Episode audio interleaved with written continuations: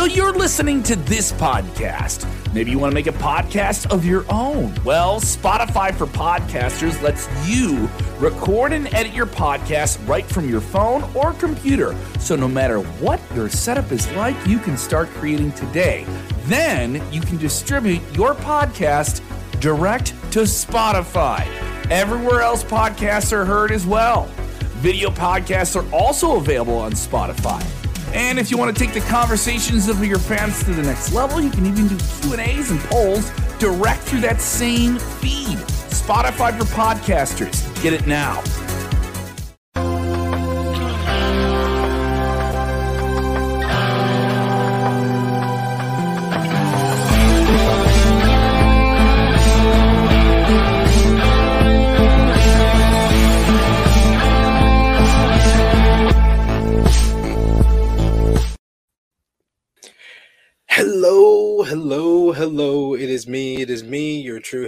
Phenom SP3. We are live on Wrestling Sports Kita YouTube channel as well as Sportskeeda Facebook for another edition of Smack Talk, reviewing WWE SmackDown, talking about the world of wrestling. I am with the legendary manager, wrestler extraordinaire, the greatest mustache in the professional wrestling Oh, business, and on YouTube, Dutch Mantell. Yeah, how's that mustache tonight? It's kicking tonight just a little bit. But Always immaculate, Dutch. Always immaculate. so you ready to talk some wrestling? Ready to talk some wrestling. We're going to talk about WWE SmackDown from tonight. I'll give you the spark notes of what happened on AEW Rampage earlier tonight that came on at 6:30 p.m. due to the NBA playoffs. So I'll give you the spark port, uh, spark notes for that, but we're going to be talking about the big news of the week from AEW with AEW Collision being announced, more drama with CM Punk and AEW. So of I course, sound sound off in the live chat. Yeah, it makes our job easier. So we Oh, yeah. appreciate CM Punk I for mean, always do the causing drama. They do the work for you.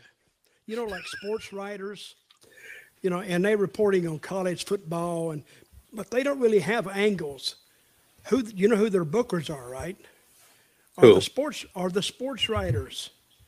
The sports writers they set the angles. They set the the rivalries. They do all that, and all the football teams got to go out there and win or lose. But the sports writers in any sport, e- even pro football, pro basketball, you know, uh, these two guys don't like each other, and and if you say it enough and you get enough interest in it, now the crowd, when they see it, they've been hearing about it, they're ready for it. So that's what I like about pro football and pro baseball and basketball because the sports writers, they kind of they they kind of work their angles themselves, and the players all they got to do is look at each other. oh, that's great! I love that. They make the booking easier for us. Uh being told in the live chat that they can they can barely barely hear you, Dutch. Well, I don't know why. Hello, hello. sound- Can you you hear me now?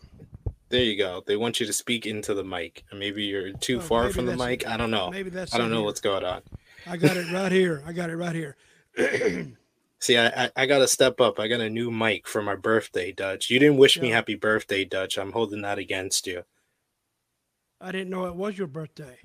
Yeah, really, yeah. Um, yesterday, yesterday, yesterday was my me. birthday. I, I'm not supposed to tell you. How how would I? How would I? I I'm gonna know when it's your birthday. You know why? Because I look at my Facebook notifications.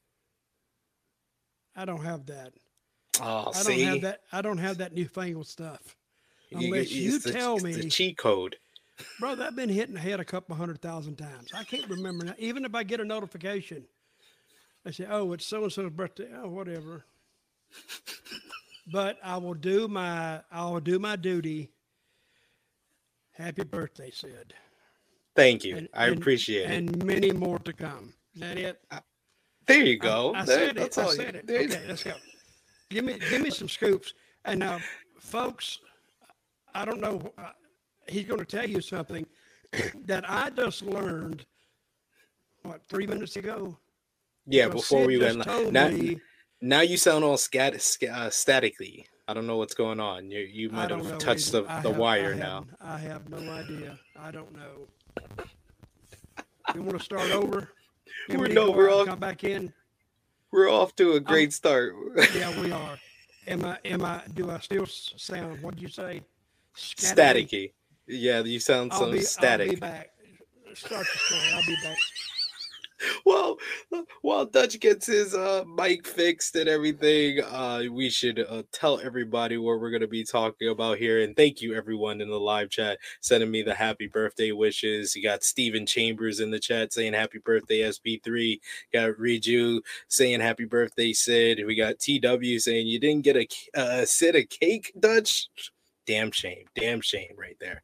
Uh, we got Steve who says happy birthday, SP3. We got uh Branda who says happy birthday handsome thank you so much so much appreciate it but yes we are here to discuss what's going on in the world of AEW to start the things off before we get into SmackDown. So keep sounding off in the live chat. Of course, if you're feeling generous, you want to give back to what we do here at Sportskeeda and Wrestling Sports Kita YouTube channel, you can send a super chat donation, any dollar amount. We will make sure we highlight your comment on screen with us. And if you have a question for Dutch Mantell, that's best way to get it answered as Dutch Mantell is back with us. So How do I sound now? way better. Way All right. there you go. So who, told who told us in the live chat that my mic sounded funny? Who was it? oh man, you're you're gonna go after it was Lisa. Lisa. Don't do that to Uh, Lisa. uh, no, we're gonna send her some money. there you go. I'm gonna tell Sportskeeda to send her five bucks. There you go. And, And then she could send it and- back. And, and if you get it, Lisa, uh, you can just send it to me and Sid. Exactly. Send it send it back to the super this, chat. We got this scam going here, so all right, continue. it's a pyramid scheme. Uh, but yes, we're going to talk about the AEW news on Wednesday. They had the Warner Brothers Discovery up front with the announcement that AEW Collision is coming to TNT as on Saturday nights from 8 p.m. to 10 p.m. AEW will have their second two-hour show during the week. Uh, that's going to be kind of their their new their version of SmackDown. It's a two-hour show to kind of be comparable to Dynamite. Uh, all the rumors leading up to it was saying that with the with this debut of the show coming up on June 17th, it would also mark the return of CM Punk with plans for that June 17th debut episode of AEW Collision uh, to be called the Second Coming with CM Punk's return to AEW. But Wednesday came, we got the press release, we got the poster, and there was no CM Punk. There was no CM Punk on the poster, no CM Punk on the press release. Everybody was asking the questions what's going on? What does this mean? And then the reports started filing out. Uh, Fightful Select put out a report stating that CM Punk had been removed from the uh, graphic due to a disagreement that he had with Tony Khan after his meeting with Chris Jericho to kind of uh, put everybody on the same page. Chris Jericho suggested that uh, Ace Steel, CM Punk's best friend, his former trainer, the guy that was involved in the backstage brawl with the Elite, who threw a chair at the Young Bucks, Nick Jackson, and also bit Kenny Omega during the brawl, allegedly. Uh, he had been fired from AEW after the backstage brawl. Punk was under the understanding that he would be brought back to TV tapings uh, with him when he returned for AEW Collision. But then Tony Khan basically pulled that from the negotiations, said that wasn't going to happen, that Ace Steel could work with AEW, but he could not be at the TV tapings. Then we got a report from House of Wrestling, Nick Hausman, who reported that uh, Ace Steel had actually been rehired by AEW months ago but he had been working he had been working remotely not at the actual tv tapings but remotely with aew but punk was under the understanding that he would be brought back to the tv tapings but apparently aew disagreed. And on tuesday the day before aew collision was announced uh, aew had warner brothers discovery pull cm punk from the graphic pull cm punk from the press release and now there is basically kind of up in the air. A House of Wrestling said that Punk and Khan are in communication. They are on sound footing as far as their communication. And Tony Khan, when he made the announcement for AEW Collision on Dynamite this week, he said he would announce the debut location for the debut episode next week. So they pretty much have a week to get everybody on the same page, but it's more CM Punk drama in AEW. What do you think about the AEW collision announcement and then all of this kind of back and forth with oh, CM Punk Dutch? I, I like it. One thing you can say, Tony Khan, he gets that AEW name out there. Yes. He he gets some talking. So is Punk back or not? Do we know? We, we are know we are under the understanding that he is still with the company. We just don't know if he's coming back, where their whole communication is right the, now. I thought he was the booker for it. He was going to be the star of the show, and he wasn't even involved in the press release. The press release had Miro, Samoa Joe, Thunder Rosa, Powerhouse Hobbs, uh, those guys were on the uh, press release. Andrade uh, as well was on the press release as the stars of the show, and uh, you also had MJF and Orange Cassidy and FTR and the House of Black on the graphic, but no CM Punk. Wow! And see, this is the first time I've even heard this, and I've been reading stuff all week. How long has this been out? This this whole thing kind of came out on Wednesday after the announcement was made. And even Warner Brothers Discovery commented on the whole CM Punk news, saying that Punk wasn't affiliated with the the, the AEW Collision show. And then we got a report in Wrestling Observer newsletter earlier today that Warner Brothers Discovery basically regretted even commenting on everything because they're under they, the understanding that it will get worked out. I bet they did when they count all those, you know, view counts. Oh, we only got like 10 million views on this. Well, we're sorry. We're sorry we reported that, but but hey, it is what it is. So I, I don't know, but it, it does get them a lot of publicity. I'm going to say that Punk will be there.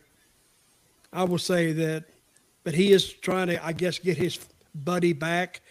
And this is what I've said time and time and time again. Tony Khan needs to be a boss. He needs to say, guys, it's either this way or, or, or, or take the hike. Just get on out and leave me alone. That's, and unless he's willing to do that or hire somebody to do it for him, then you're going to get, it's the inmates still running the asylum. But yet, they publicize this, they get publicity, and it kind of works, but it kind of makes Tony look like weak as a leader. It really does. And I don't know how much pull or sway that the Bucks and Omega have, but apparently it's enough to get to derail Punk, even temporarily. It's it's enough to do that, which I don't I don't I, I don't know. We, we're going to have to see. I don't know have enough facts about it. I don't know what's going to happen. But I do like the fact that they are going live on Saturday night, but and it has its pluses and it has its minuses. I mean, you got to take it when they offer it to you, but that's going into college football season. Yeah. And that could kick their butt big time because when you're going up against the the Alabama Crimson Tide and the Bulldogs and Clemson and Texas and Ohio State and I mean those teams like that, that can really cut into a into a viewing audience. And if you just got one TV in the living room and a bunch of people wanting to watch college football game and one kid said, No, I want to watch wrestling. Shut the hell up. They're going to kick him out of the room and they're going to watch a football game. But that only lasts to, to January. But, but it's going to happen at, at the front end of, of the contract. So we'll have to wait and see. Because, you know, wrestling has a, a, a storied past on Saturday afternoon. It started WTBS uh, Channel 17 years. You remember that years and years ago at 6:05? Yep. A lot of people don't remember that, but that started the, the nationwide uh, exposure to wrestling to all over the country and the same company. I remember used to going into TBS Saturday morning to do the TV taping, and we had actually two companies because it was one company and they had a misunderstanding, so they pulled apart.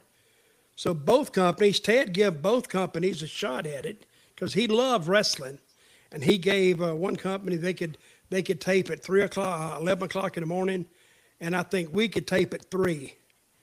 And I remember sometimes they would go in their mornings, and when they would be leaving, we'd be coming in. We'd run into their talent. And Ted was always in the he was always in the studio. Very nice guy. We'd come in and he'd say, Hey, thanks guys, what are you doing? Need anything? Very very friendly. And he has come out and says, and he's a huge wrestling fan. If it hadn't have been for wrestling in the early days of uh, TBS, Channel 17, he said, I don't know how we'd have paid our bills. So he owes a lot. He owes, owes a lot to wrestling. And uh, I hope Tony can make this work. I, I, I, wish them all the luck in the world. But again, uh, again, we can always find all kind of reasons why something won't work. That's what I used to tell guys. I'd, I'd, I'd present an angle or something. Well, this and this. I said, I don't want to hear why it won't work. I want to hear why it will work. So get off the negative, get on the positive, and let's get on that. Uh, let's get on that path. And that usually worked and it's not just college football they got to deal with. Um, WWE holds their shows on Saturdays, yeah, so they'll be going against them. Uh, when it's not WWE pay per views, UFC pretty much has their pay per views on Sunday, and they have their ESPN cards that are they're going to go again. So it's some stiff competition. So I don't know what in their analytics, as far as Warner Brothers Discovery, made them say, okay, there's an audience for wrestling on this time slot but it is mm-hmm. very interesting and it's going to be an interesting story ongoing what their ratings do. Predict their first week. If they have Punk, I'm gonna say a solid. I'm gonna I'm gonna give it the dynamite numbers that they've been getting against the uh, NBA playoffs over the last two weeks. I would say between 800 and 850,000 viewers. And what rating would that be? Under a one? That's that's under a 1 million but I, I think I think that's that's kind of the the safe bet that I think they can get on that first week, especially with Punk coming back, and because they have they're to deal with competition regardless. Because um, I don't know if the NBA playoffs will be over by then, by June seventeenth. I think it might be, but they're they they have other stuff that they're going to be going up against on a Saturday. So I'll say anywhere between eight hundred to nine hundred thousand you know, they're going up against the Dairy Queen two for one specials that night too. So, That's so that could hurt them. And the McDonald's chicken McNugget specials. You got you got to watch that. I, so, I'll predict about the same. I will say, first show, I think they might hit close to a million.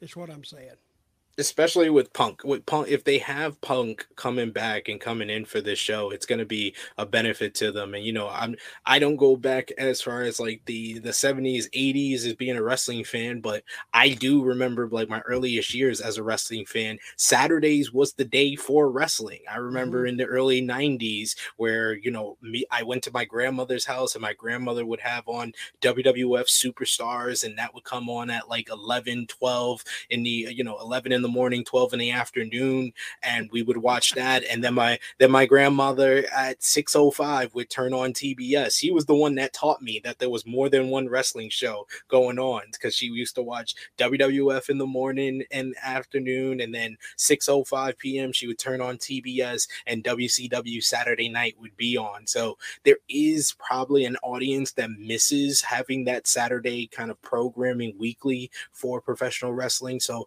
I wanted to ask we kind of gone over the negative with all the competition that they're going to have on Saturday. What do you think is the biggest positive for AEW having AEW Collision on Saturday at this prime time spot? Well, I think after football season, they're in prime time on Saturday night. You can't ask for really, well, I guess you could, but maybe a weeknight might be better. But it's It's nationwide. Everybody can get it. And if they get their advertising out there and work a story like WWE has worked this storyline story, if they can work a story and interest the people, I think they may have something. Now, when is the Wembley show in England? August 27th. Okay. And how many tickets have they sold? Uh 62,000 paid and then overall it was like 65,000 at this point. Mm-hmm. And how many will it seat? Uh right now I think they're seated for about 80,000. Mm-hmm. 80,000 because of the staging and everything. I'll sell out at Wembley is considered 90,000, but you got to consider like staging and everything for the show. So it's going to be like 80,000. Well, they may get there if they're at that spot right now. And I, I think England for WWE has always been hot. I mean, hot, yeah. hot. Even for TNA, when I went over there for TNA, we'd go to some of those arenas that's packed, sold out, which actually surprised me. but, and England is, is a great market. Europe is a great market. So I, I enjoyed my times over there. People really, really friendly and they really enjoyed wrestling. And that's what, what I'm enjoying about this is that uh, things are looking good for AEW and they're looking good for WWE. They, they really are. Yeah. Hey, did yeah, you, this is. Did you did you see the bump that Jungle Boy took off that ring I, apron? I, I saw I saw your your your tweet about it went viral. Oh, people just well, they didn't rip me up, but they kind of agreed with me. I, I saw it was kind of split. It was kind of yeah, split was, of people that that agree with it. Than, you know, some people said, "Oh, shut up, oh man," blah blah blah blah blah. But Jungle Boy, that's one way to end your career. Ask ask Mick Foley. Mick Foley, he even said somewhere in that maze of tweets that I had, they quoted him saying if he had to do it over again, he cut a lot of those spots down. And to see the deal is, Jungle Boy's not that big. I mean, guys like Foley, and Foley even said this. He said I had a layer of fat protecting the rest of my body my spine and my hips. But Jungle Boy doesn't have that. And it only takes one time. The fans will remember it 10 minutes. Jungle Boy, if he gets hurt, he'll remember it the rest of his life. Who's the guy that took the big bump off the ladder? Dante Martin. Was that his name? well, name? Dante, the where he broke his leg, it was Dante Martin. Yeah. Oh God, and he'll remember that the rest of his life. So, guys, you couldn't pay me. I mean, if you threw me off the ring like that, you would have to throw me off because I ain't going voluntarily. I'd be grabbing ropes and legs and you know the the mats and the referee and everything. But and it and it was a wicked looking bump he took too.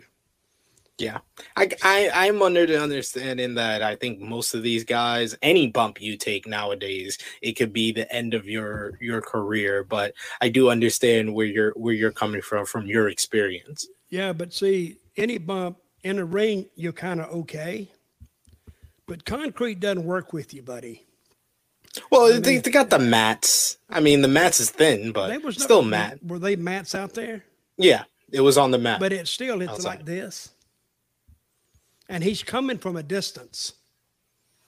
So anyway, we uh, will one see final qu- what we will see.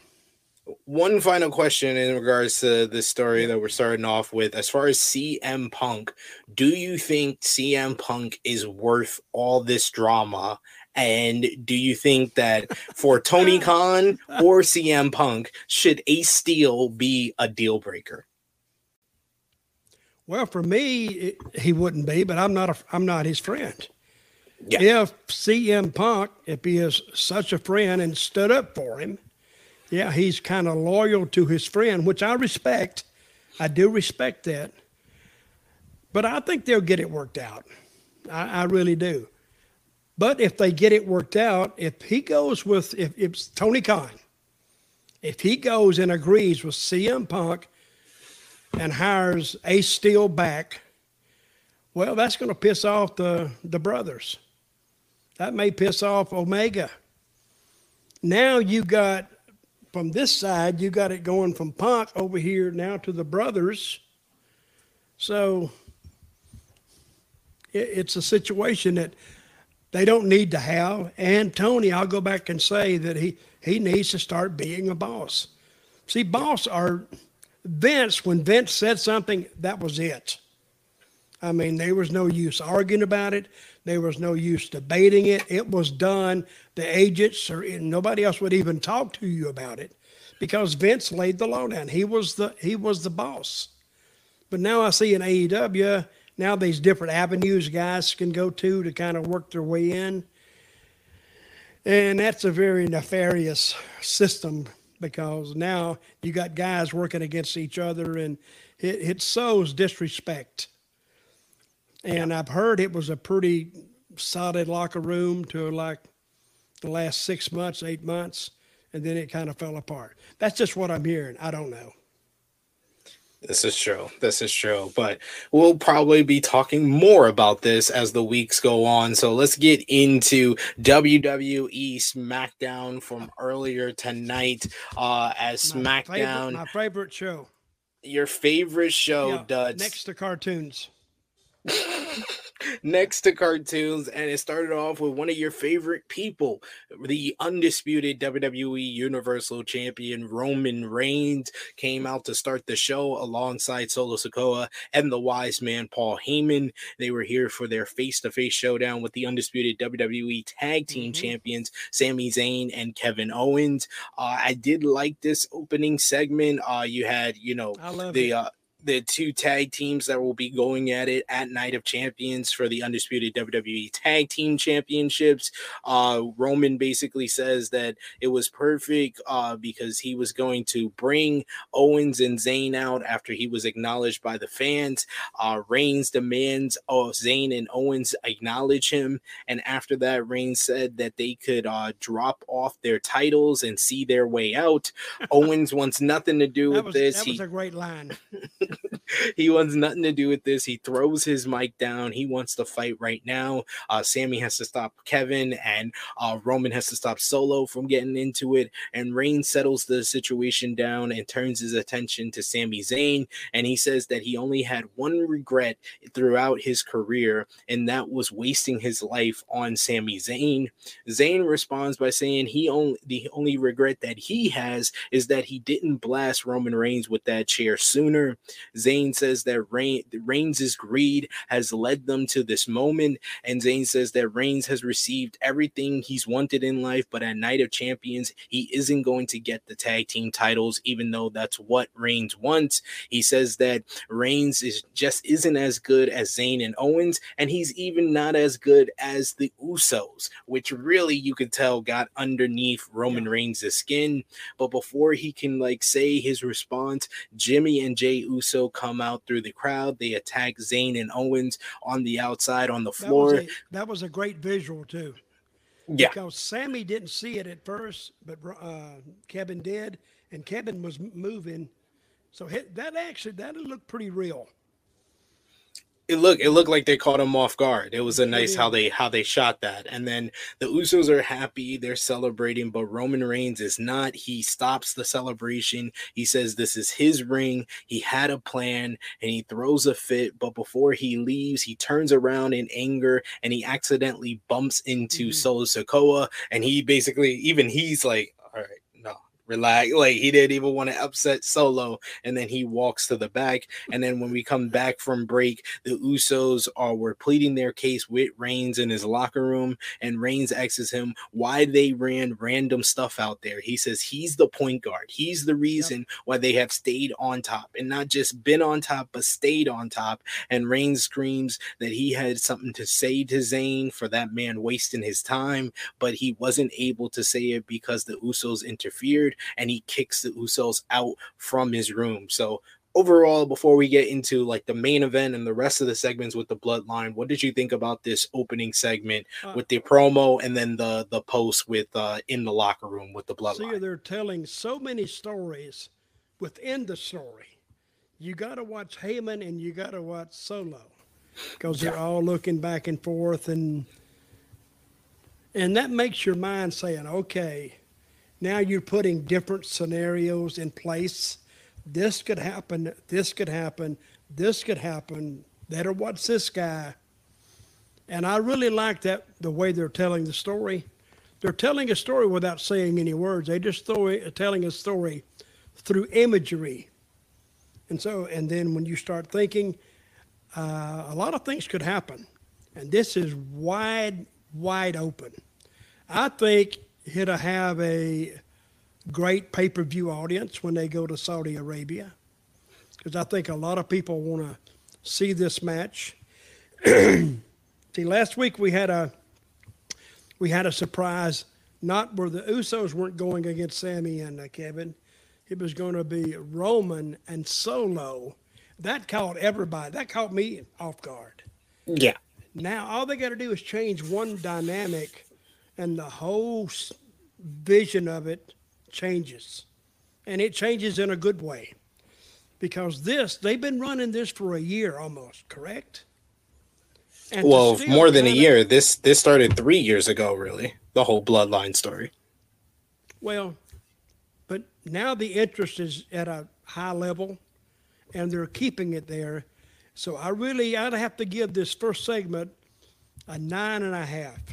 I don't think they could have made it any better. I really don't. I, I I enjoyed this. This this was uh, ever since Roman Reigns has came back, the bloodline story actually feels interesting again. I will say the only downside to all of this is that nothing else on the show really mattered outside of it but i i gotta give it up for the ability to make this story interesting again after we went through you know four or five weeks where it was dying down. It's now getting back up. It, it doesn't feel like it's at the same level it was going into wrestlemania yep. but it's getting back up to that yeah. level again. But see sometimes you only need that one hot angle to carry everybody else. Yeah. Now the beauty to that is when you have people watching that bloodline angle, now they're going to watch this other stuff. They're going to see the girls. They're going to see this. They're going to see that. So now, once you got eyeballs on the product, very easy to get uh, interest on on other angles between guys. So they're still, I think, uh, and I agree with you. They they don't have the interest that they had before WrestleMania but now it's building again.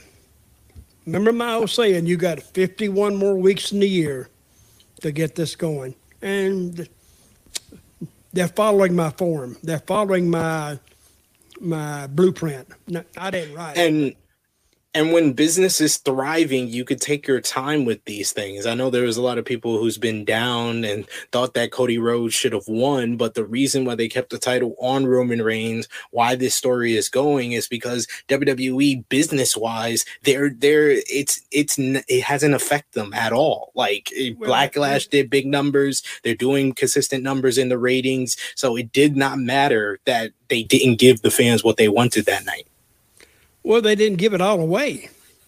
Now they don't have to start over.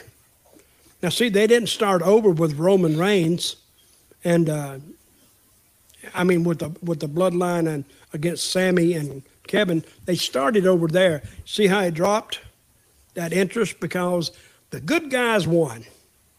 That's what they come to see. They want to see their favorites win. But Roman didn't really go down that much because he kept his title. Now, yeah. one thing, they're going to Saudi Arabia. What is the title they're going for? I mean, uh, the undisputed WWE tag team titles. No, no, no. The, the single match. I don't mean to get off this. That's what I get. I get confused about. It's AJ Styles versus Seth for we'll the get, uh, World Heavyweight Championship. Okay, we'll get to that in a minute. That confuses me. Continue. Yes. Yes, I agree.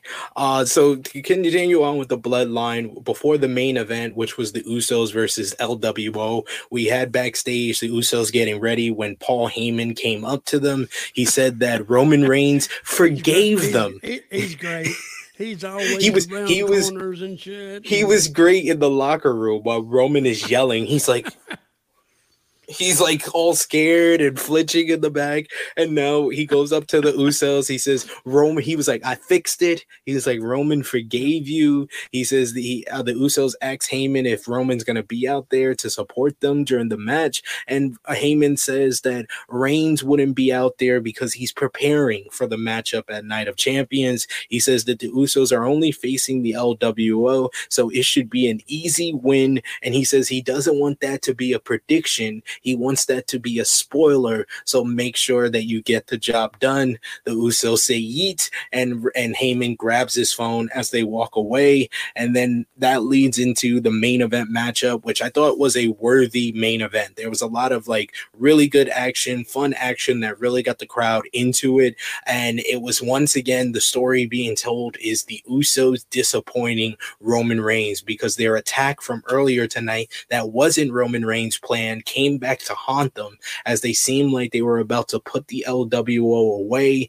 They're going for the double Uso splash when Sami Zayn and Kevin Owens come out. Owens distracts the referee. Zayn pushes Jimmy off the top rope. This leads to Rey Mysterio hitting the 619 on him, and then uh, Santos Escobar hitting a splash off the top rope. And hell might have frozen over Dutch. The LWO got a win on TV and a, and a, a great win because it's over the Usos. I thought like this this was a really good, definitely the match of the night. LWO and the Usos just worked really well with together. I like the combination of Santos and Rey playing uh, playing off of each other very well, and Zayn and Owens costing the Usos protects them, but it pisses off Roman Reigns, and we see him uh, disappointed. He even stops Solo Sikoa, who looks like he's about to go out there and destroy people. He tells him to stop, sit there, and that's how we end the show. So, what did you think about the main event and what went down with the bloodline at the end of the night?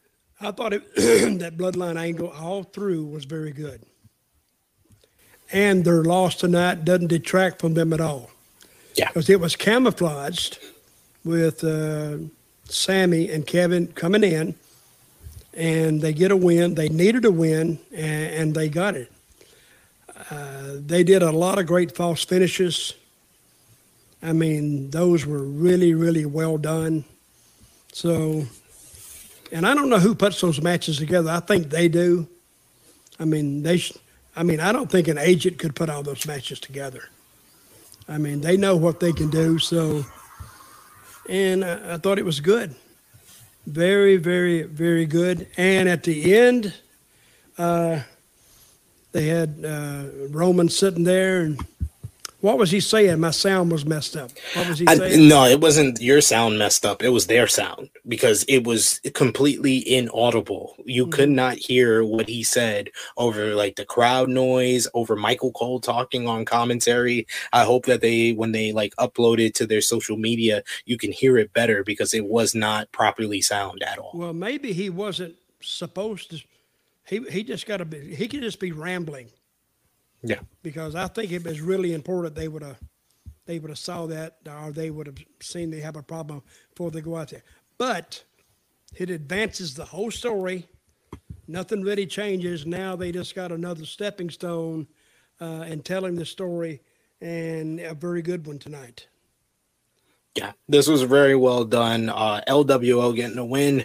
Thank you, WWE. I've been asking for that for weeks on this show, so I appreciate them getting the win here, and it's a good win over uh, the Usos. Maybe we could see more of that because that was a really good matchup. So I would love to see them run that back again. But that wasn't the only tag team action we had on the show, Dutch. To open the show, we had Pretty Deadly, Elton Prince, and Kit Wilson making their debut on the main roster against Butch and Ridge Holland of the Brawling Brutes. I thought this match was just kind of fine. I don't think the Pretty Deadly connected with the crowd. I think these guys have a lot of charisma, but this wasn't the crowd for them to get over with. I didn't think they really connected very well with them. the match was fine. I thought Butch and Ridge Holland were really good in this matchup, especially Butch when he was on offense. And uh, the Pretty Deadly got the win with spilt milk as the referee was distracted with uh, Ridge Holland, and they hit it on Butch for the victory. And uh, Kit Williams, uh, Kit Wilson was kind of tied up in the ropes and had to act like he was still tied up in the ropes after hitting spilled milk on Butch. Yeah. Well, that was a good move. Yeah. Hey, I, I my jury is out on this team. What is it? Pretty deadly. Yeah. My jury's it's it's out on those guys because uh, I think they could be too cute for their own good. Did they get over in NXT? Yeah, they did. They did. They got over. They got over in NXT. They got over in NXT UK. They actually hit their finisher on Ridge Holland, not Butch. But yeah, I, I just don't think they they connected very well with this crowd. I think they're more of a team that's gonna it's gonna take some time for them to actually get over with the crowds on the main roster. We could always team them up with maximum male models. They could. They could I, I, don't know. I don't know. They, they would be dead in the water. Huh? they would be dead in the water. Any the, oh. anybody who's associated with maximum male models, they're just dead in the water. To the yeah, I agree with you. This match lacks something. I think the people, the fans, are trying. They want to dislike this team. They want to get with it, but I think, like I said, they're a little too cute for their good right now, and they. I mean, they're not really big guys. They're they're kind of tall, aren't they? Yeah and but they don't have they don't have the big bodies and all this. So, and they really don't look like wrestlers, to tell you the truth. and one of them one of them was a male model for a, a woman's magazine. They said, is that what they said? Yeah, they said he was like the spokesperson for a uh, dating app. They said that during the com- on commentary. So he is the the mascot for a dating app yeah, apparently oh, so. That made me quit dating if I saw. if I was dating, I'd quit. I'd, I'd quit right then. But anyway, but okay, the jury uh, in my jury, it's out on de- uh, deadly, pretty deadly, pretty damn. pretty dead. Pretty unemployed before long. You're wrong. You're wrong for that. Um, next week had a nice little, a beautiful actual a video package, a tribute video to superstar Billy Graham, who passed away earlier this week. Dutch, I want to give you an opportunity. Any words for superstar Billy Graham, and what's your like greatest memories of one of the kind of the iconic names of the early days in professional wrestling? I think I met uh, Billy. I was in. Uh, I think I was in Florida, and I think he came in for a short run, maybe two months, maybe, because he probably had two months off. And I remember riding with him one night to Savannah, which is a long way from at, at, at Atlanta. It's about a four-hour trip. And I just sat in the back and I picked up knowledge from listening to him. Nice guy. I think Ivan Koloff was with us and him and I have been talking about going back to Vince. They say Vince, but Vince Senior, and doing this angle between themselves and and the way they talked about hell, I kind of got excited about it just hearing about it, and. Uh, but I read up on Billy, and I wasn't a close friend, and he that was the only time I ever met him was when I was in Florida. It was the only time. But I did some reading up on him, and uh, I think he was I forgot where he was from, but he started in Arizona, I think, went to L.A., then to Minneapolis, then I think he went to uh, WWWF, and he is the instigator of the. You know, he took a little bit of the Muhammad Ali, yeah, uh, the interview, and of course he influenced Hulk and Austin Idol and all those big and Jesse Ventura and all those big muscle guys. He he kind of was a model for them, and he drew a lot of money. Could he work? No, he couldn't work. You know what drew money? It was it was the character. The yeah. character was bigger than life, so he really didn't have to wrestle. He would just go in there and bang people around and especially after he beat Bruno. I don't think I don't know how many people are under uh, uh, really know how over Bruno Sammartino was. in the New York City and surrounding area. He was like a god. And I've never even, and I've met him one time because he was out of my territory. He was out of my region. I, I never met him, met him personally one time, but at a signing. but I've had guys tell me when Bruno was in, um, Kevin Sullivan, Kevin, Kevin Sullivan told me, he says, like in Boston and New York and Philadelphia and Baltimore and those big towns, he says when Bruno was on the card, it'd be a sellout. And he told me, he says, you can't, the, the electricity is so strong you can feel it. He said, very electric crowds. And he got to talking one day, and hell, I got excited. I wasn't even there. But he says, you know, you'd have to you'd have to feel it. Now I felt it uh, an electric crowd like that when I was in Puerto Rico, so that's what he was talking about. But Bruno was over, and when Billy Graham beat Bruno, you know that stamped him right there. So he ended up. What what year did he go into Hall of Fame? Uh, I think it was pretty pretty. He's one of like the one of the early uh, Hall of Fames that he went into. I'll double check right here for you.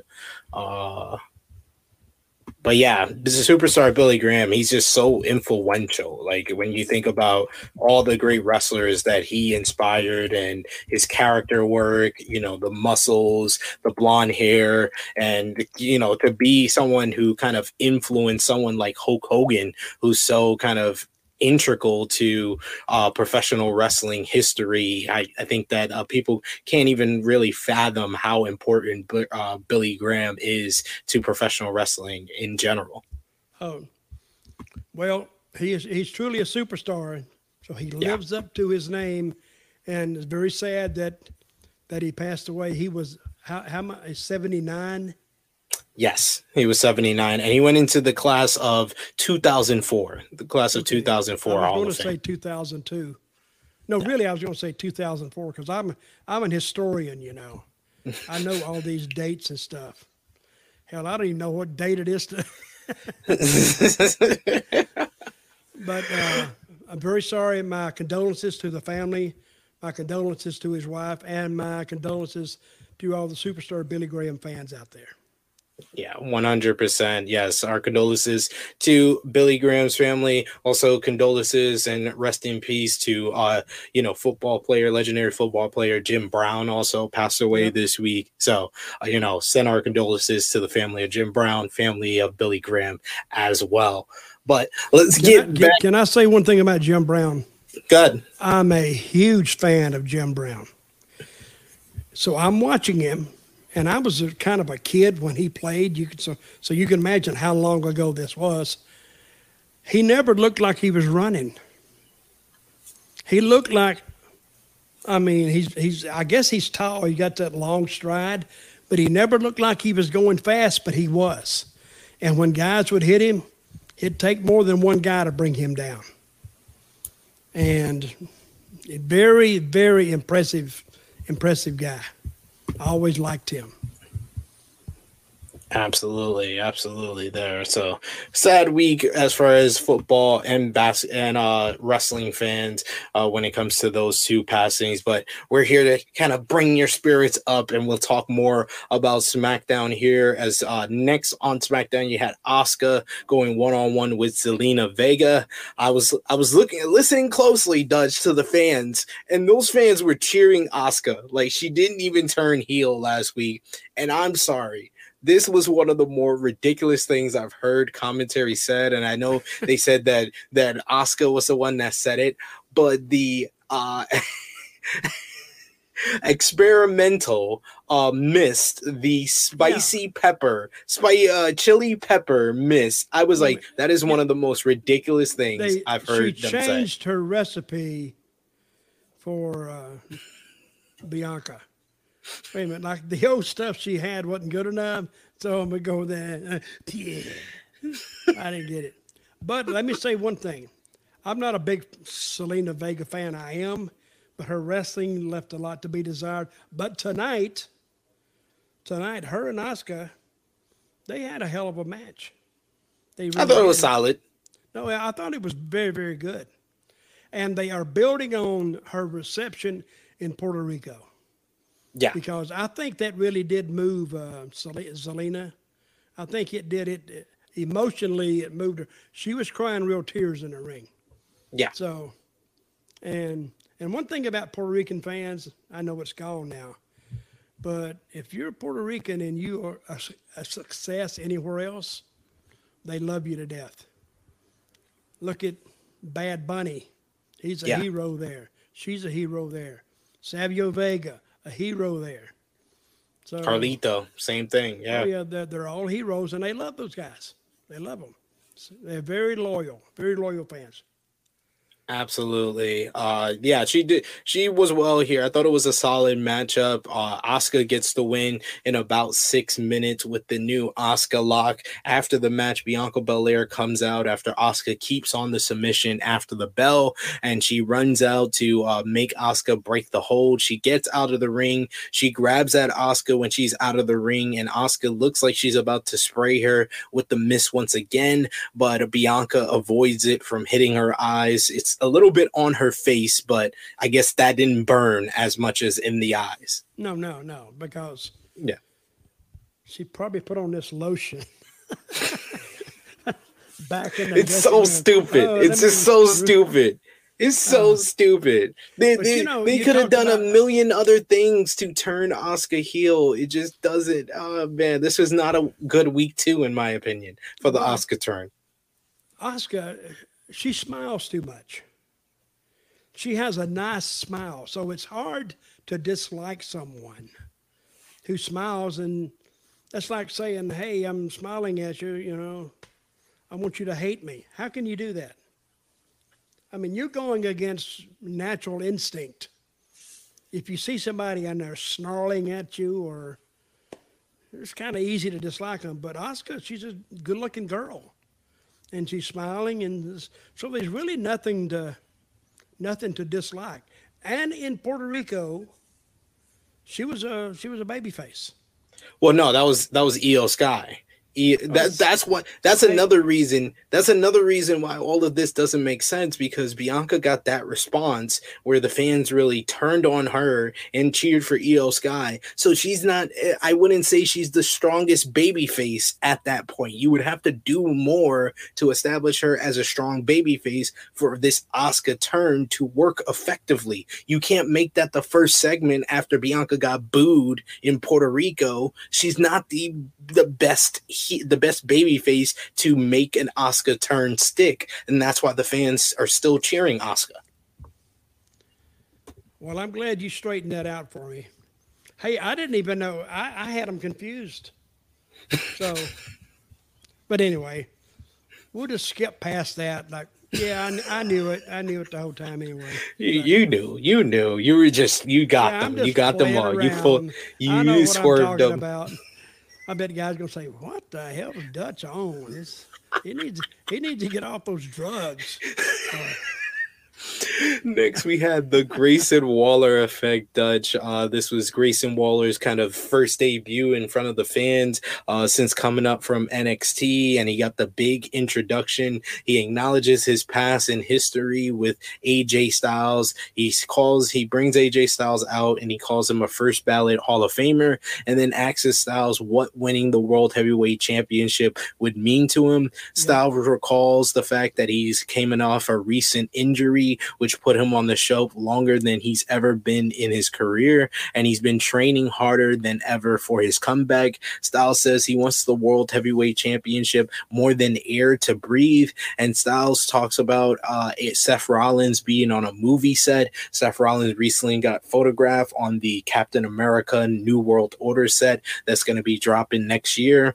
And Waller uh, predicts that Seth Rollins will win the World Heavyweight Championship and uh, AJ Styles stands up and they just stare down with each other to end the segment. I was just very much confused by all of this. Like, I understand if they didn't want to uh, have AJ beat up Grayson Waller on his main debut on the main roster, but just for AJ to kind of just stand there after Grayson Waller kind of insulted him and said he was going to lose, I don't think that really put over AJ Styles as a strong contender to win at Night of Champions. Well, I don't think AJ's winning it now. I, I I didn't think he was winning from from jump, but this did not help it. Yeah, no, I think this kind of clarifies that he'll be winning it, and Seth won't. Now, since Waller and AJ have had this dialogue, now he has somewhere to go. So, I don't know if this was the best way to introduce Waller. I think they're speeding it up. Now, I kind of feel that I, I, I believe that WWE is putting too much into people watching a uh, NXT, and I don't know how many people are watching them, like 600,000, 500,000, but I think they're actually kind of thinking that everybody knows these guys already. But they don't. They're going to have to start from zero, and they're going to have to go up in this system and see where they go. But this didn't do a lot for me either. It other, but I'm I'm glad they didn't start fighting at the end of it because that's kind of useless. Uh, that would be kind of useless in my opinion. Yeah, and we should also bring up what Stephen Chambers is saying here. Later on in the night, we would see Karrion Kross, uh, who had a tarot card saying that he wants to give out justice, and justice will be served to Allin. And it was a tarot card that had AJ Styles on it, and that sets up a match for next week. I'm just sorry you have him feuding. You had him in a segment with an NXT call up where he didn't you know get any you know he didn't fight him or anything. And that NXT call up got the final word against your world heavyweight championship contender. And then you had Karrion Kross, who's just coming off a loss to Shinsuke Nakamura in his last feud. And now he, he's calling him out. They have kind of defined AJ Styles down and kind of confirmed to me he's not winning at Night of Champions. So you don't think he'll beat Seth? I don't think he has a chance. Really? I don't I don't think they did any I didn't think they did him any favors. I coming into this show, I didn't think he had a chance to beat Seth Rollins. Now I think he has a negative 50% chance. I thought it was 0%. Now it's at negative 50 after this show. Negative 50. well, damn. I was kind of going the other way. I no. thought because Seth is doing the movie and I mean, well, Seth, well, Seth is Seth is on the show that has the world title. That's the first thing. The second thing is that AJ Styles set up two programs with SmackDown guys on this show, so he's not going anywhere. Because if he wins, he has to go to Raw and they've done they done more to establish that he has multiple things going on on hey, SmackDown. So hey, just write me out of that. I, I can't decide. I swear to God, I think the World War II, you know, the the codes they send each other is easier. The Japanese codes were easier to define or decipher than this stuff I, I saw tonight. So just count me out. I don't know. So, but they're not going to telegraph it because you don't know you don't know what to telegraph. I'm confused. I really am, and I'm confused about the world title. Don't we have two already? Yes, we do. And this is a third. Another one. We're going to have another. This is a third one. Yeah, they have a third one now. What is it? A participation trophy now? Yep. Have yep. we got to that point? Oh, I was there and I, I wrestled and. I call it the "You Can't Beat Roman" title. Well, he is over, so is what it is.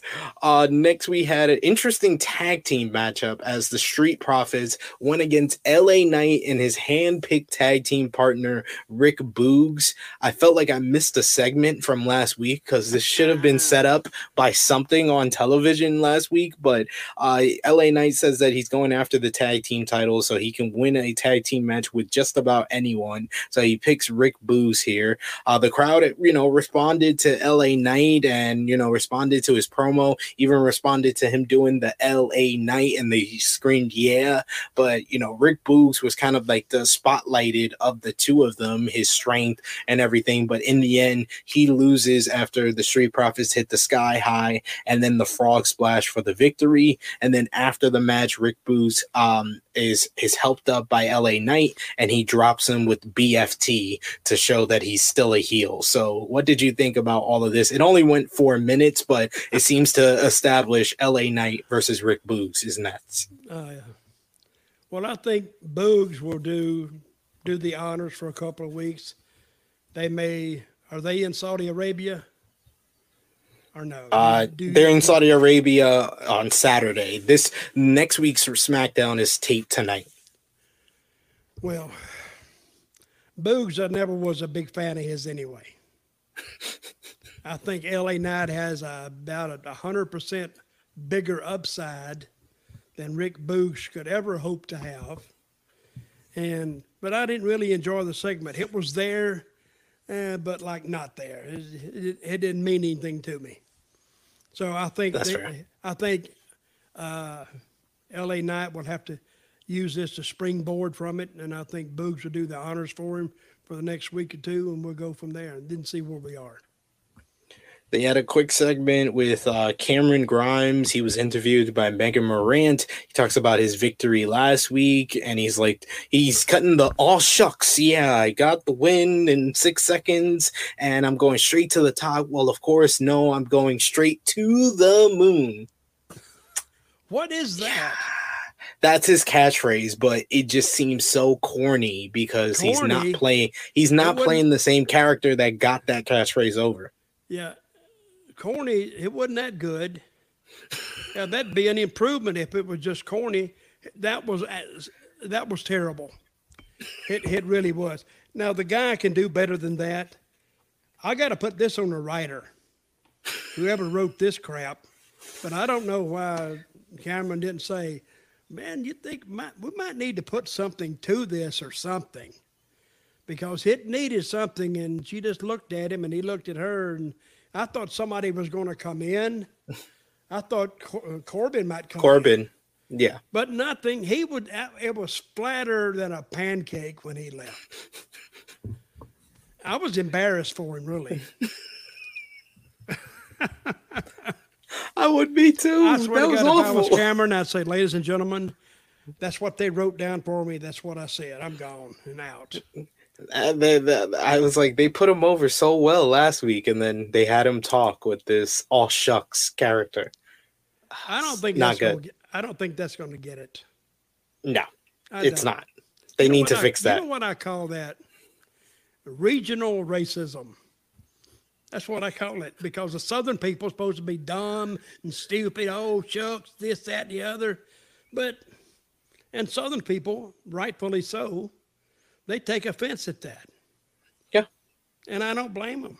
But it is what it is. Maybe, maybe they can get it over. Maybe they can't. I don't know. This is another one. Now, last week I was, you know, I was on the Cameron train. This week eh, I'm back down to about midway. I don't blame you. I don't blame you. But this is a, a, this is a writer's issue. Not not they. He just did what they they want him to do. So yeah. I don't know why they're having him play this character when he has so much charisma. It just doesn't make too and much he's, sense. he's very good in the ring too. Yeah. Very good. Uh, next, they had a quick squash match as Alba Fyre and Isla Dawn defeated Valentina Feroz and Yulisa Leon. Uh, they hit their nice little finisher, which is like a gory bomb mixed with the uh, downward spiral. It was impressive.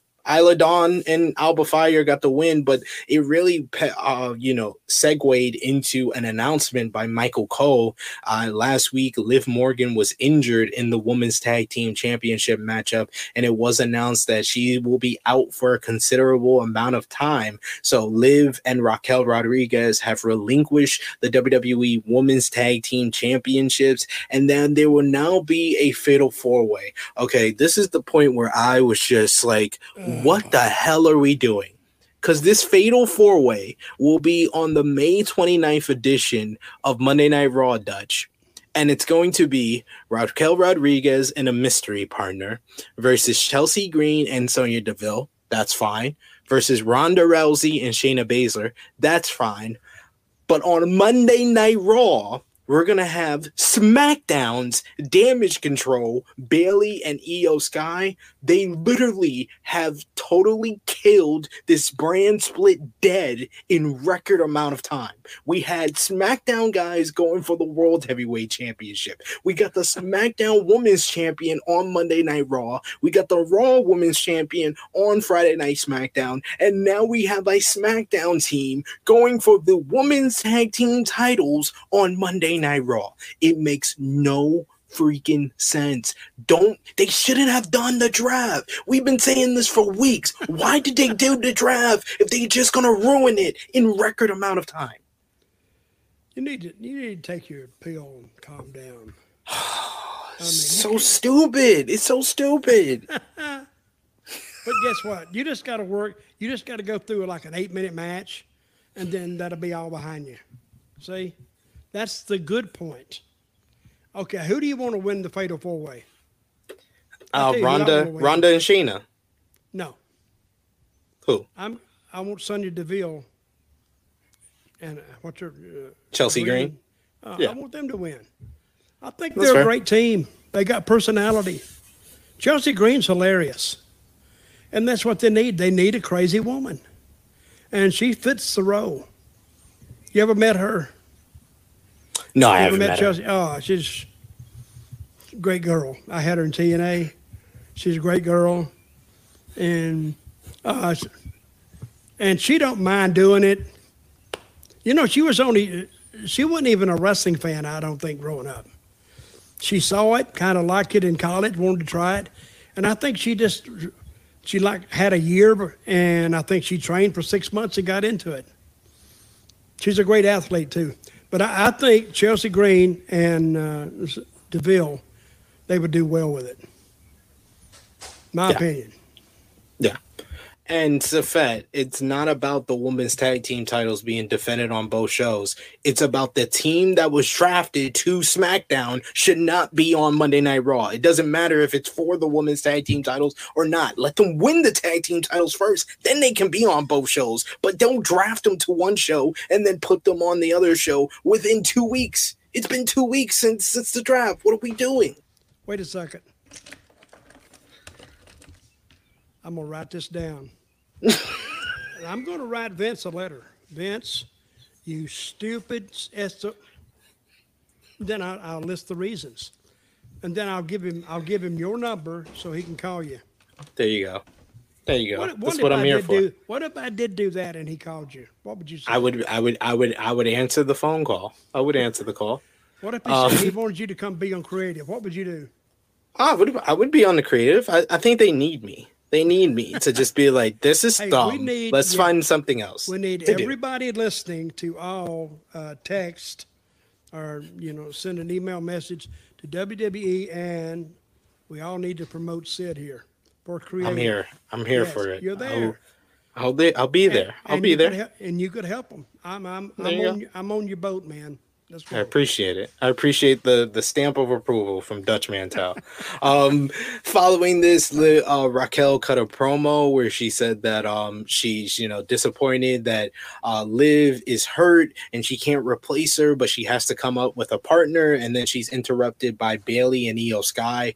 Bayley informs us that Dakota Kai was also injured in last week's matchup, but she says next week she's her and Iyo are challenging Raquel to find a partner and face them next week on the show. So we will find out who Raquel's partner in the Fatal Four Way will be next week. They were a lot of looks between Bayley and what's the girl's name? And Iyo, Iyo was just Iyo, like, "Why? Why you putting me in a match? Yeah, why Yeah. you putting me in a match? So we'll see. They're they're slow the burning you that. talked about this, Sid, the more I'm hating this show. I kind of liked it. Then I got to listen to you, and now I said, "Well, this show sucks, kind of." No, no, no, no. I will say, I will say, there was stuff about this show I really liked. The bloodline stuff, most of, mostly the bloodline stuff. The bloodline, it, it, it's like you said, rising tide lifts all ships.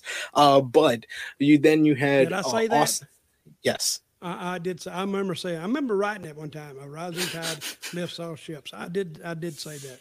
Thank you we got Austin Theory. He comes out and he's talking. He says everyone knows who he is. He says that last week he was ganged up on by Bobby Lashley and Sheamus. He says uh, uh, Lashley has a weird obsession with him, but he didn't understand why Sheamus had a problem with him. Theory says that he has things in common with Sheamus, like the fact that they both beat John Cena. And naturally, this brings out Sheamus. He comes out. He looks like he's about to grab a microphone, but he instantly hits the brogue kick on theory and he drops the mic. And I was like, okay, this is great. This is a great United States uh, title program. And then they announced that the United States Championship matchup is happening next week. I was like, you, you didn't want to build to this maybe a little bit? Just a little? Well, that did it. You've analyzed it so thoroughly. I'm just. I hate this friggin' show. I kind of started out kind of saying, you know, that the first one I give a 9.5. Hell, this show down now is below four. I, now, I now just, I'm, I, seriously said I'm depressed. Oh God! Oh my God! I wish Rick was here to cheer me up or something. I need some. I need. Rick, I need. Rick, I need a. I need a Bud Light or something. Just give me something. I think we always need Rick because he's a little bit more positive than me. I if I if something doesn't make sense to me, I I will. I, well, I started off positive and I, I got to listen more. Yeah, you're right. You're right. What the hell? Uh, Let's wrap this thing up before I shoot myself.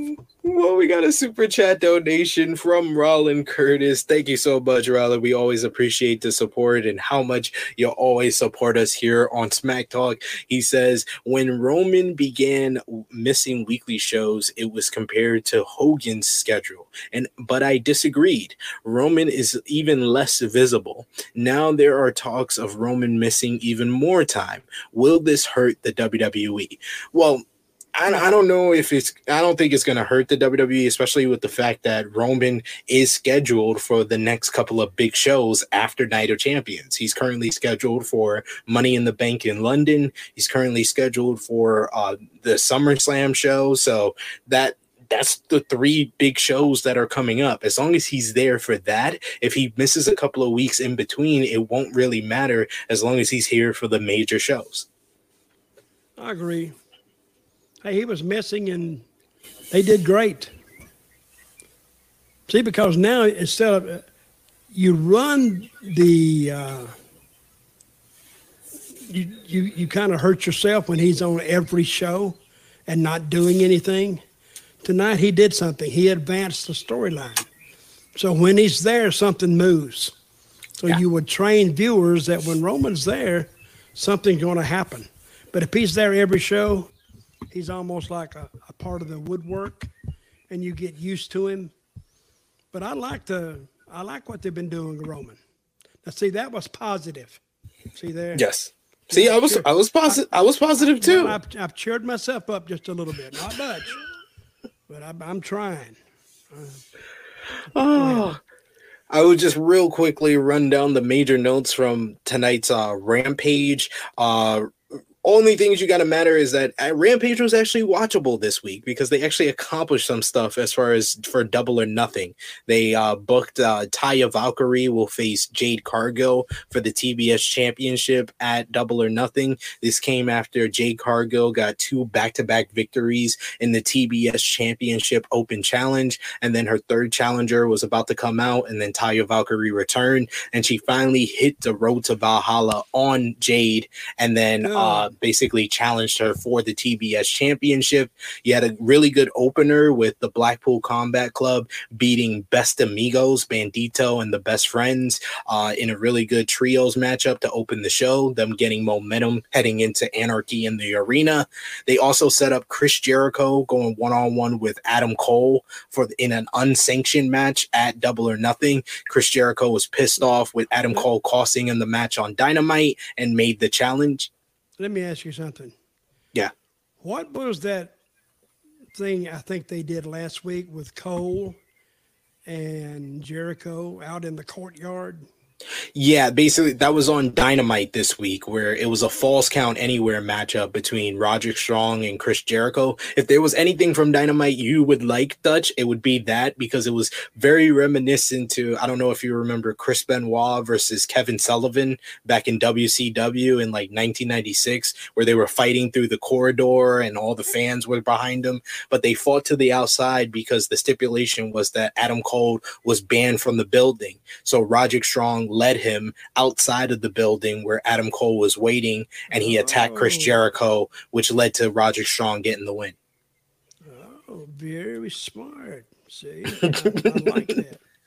And then Adam Cole was outside during Rampage, and Chris Jericho challenged him to the unsanctioned match at Double or Nothing. And he ripped up the agreement that said that Cole was banned from the building. So Cole came in, they got into a pull apart brawl, but you know, building up hype for their unsanctioned match coming up at Double or Nothing. You also had the Hardys and Isiah Kassidy. They challenged the Gunns and Ethan Page to a six man tag at Double or Nothing.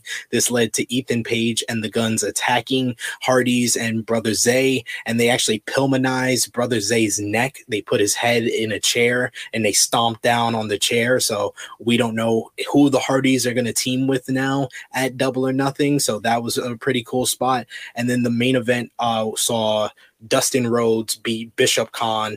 Uh, Dustin got busted open because he crashed into a camera on the outside. Uh, it was in Texas, so it was good to have Dustin in the main event, and he got he got the win with the final reckoning. And then after the match, the Mogul Embassy jumped Dustin Rhodes. Keith Lee came out for the save, but the numbers got the better of him. Brian Cage hit a big F5 on Keith Lee, which looked amazing because Keith Lee is huge. And then uh, Swerve hit the Swerve Stomp on Keith Lee while he was sitting in a steel chair. So still building up that rivalry between Swerve and Keith Lee. But overall, really good rampage today. Good. See, see, perfect. Put it up in a bow. That was like you three minutes. That's all you needed. Oh, I'm. I feel good now. I feel a lot. See, see, it's very easy to get me out of a bad mood. You give me some good news, now I kind of liked it. So, alrighty. Oh, so Dutch, please let the people know where they can follow you on social media, what you got going on, story time with Dutch Mantell, and everything else you got going on. Uh, story time on uh, with Dutch Mantell on YouTube.